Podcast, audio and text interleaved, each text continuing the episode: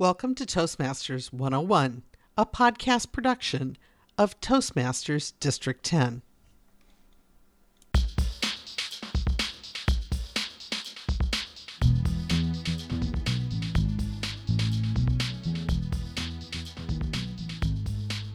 But no, this method of writing often goes off into the weeds.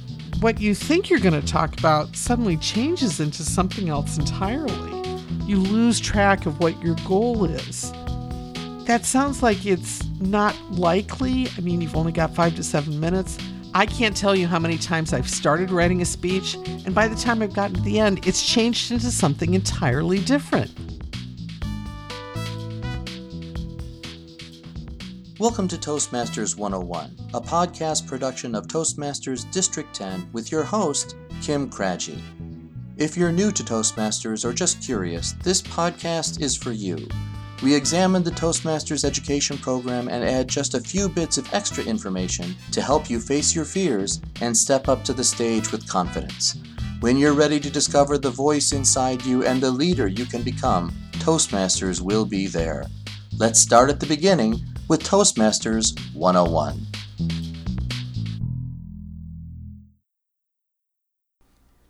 You just finished your first speech. How do you feel?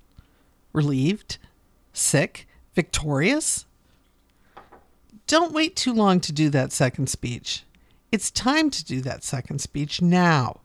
The whole point of joining Toastmasters is to give speeches and learn from the experience on how to improve so get started working on it right away.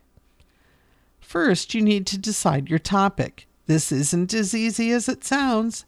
You've got the whole world to talk about. I suggest you talk about something that you're passionate about. Do you have a hobby that you love? A sports team you can't talk enough about? Your grandchildren? A couple of warnings. Don't talk about anything that's likely to choke you up unless you have the intestinal fortitude to withstand stage fright and the emotional upheaval of your story, and most of us do not, it's safer to pick a topic that you love but won't reduce you to silence. I'd also suggest avoiding a personal story for this speech. This project is about organizing your information, and your story probably only has one way for it to go chronological. Well, that's not a bad thing, it's pretty limited. Now, don't let me stop you if that's where you want to go. But the skills of organizing a speech will still be out there for you to learn, and there are other projects in the Competent Communicator which are more suitable to a personal story. I've been rereading the CC manual, and as a speech teacher, I think that they cover the basic material about organizing your speech pretty well. The various methods of organization are well explained and really don't need much further comment from me but I'm not a fan of how they teach you to write a speech. Here's their plan. Number one, write an outline. Number two, write an introduction. Number three, write the body. Number four, write the conclusion. Well, yeah, but no. This method of writing often goes off into the weeds. What you think you're going to talk about suddenly changes into something else entirely. You lose track of what your goal is that sounds like it's not likely. I mean, you've only got five to seven minutes. I can't tell you how many times I've started writing a speech, and by the time I've gotten to the end, it's changed into something entirely different. In the Icebreaker episode, I talked about a simple way to introduce yourself to your club. The same method applies to an informational speech, but instead of starting with the body, start with your ending. What do you want your audience to do at the end of your speech? This is the call to action. Let's say your topic is about plastic water bottles. You don't like them and you wish people would stop buying them every week at the grocery store. So, your call to action might be to get people to reconsider this habit and cut back. Another topic may be the upcoming big game between your team and their great rivals. Since I'm from Northeastern Ohio, District 10, you know I'm talking Browns versus Steelers. What might your call to action be? It's hard to think that you're going to sway a Steelers fan to root for Cleveland or convince a Cleveland fan to start waving a towel around. So maybe a call to action should be Go Browns and encourage your fellow fans. Another ending is a summary of the information you've presented. This is useful if you've covered a lot of details. A report about expenses or a sequence of events is often concluded with a summary of the impacts of the data. Another excellent way of concluding a speech is to go back and tie it to the beginning. Sometimes that's easiest to do after you compose the body of the speech. So let's talk about the body of the speech. This is the meat of what you want to tell your audience. In a five to seven minute speech, you rarely can make more than three points. You simply don't have time to develop these points more thoroughly.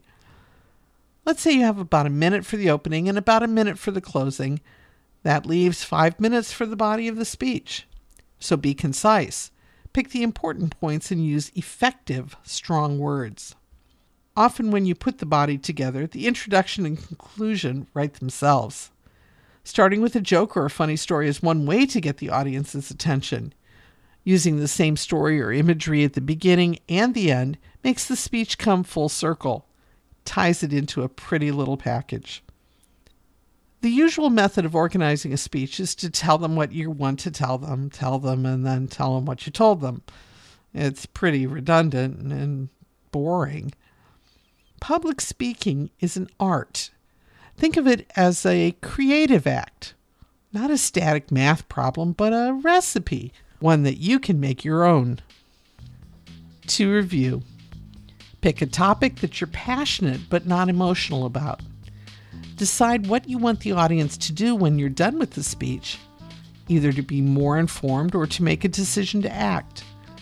Develop no more than three points for a five to seven minute speech. Then compose your introduction and tie the speech together.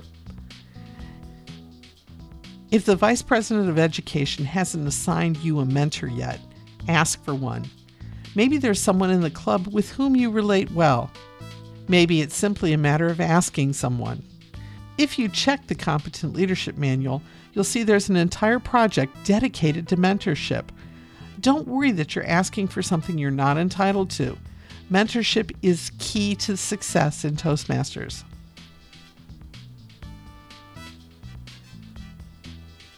You don't want to miss podcast number three when I talk about exploding snowmen. Really, exploding snowmen. Our music today is from Incompetech.com. Meeting adjourned.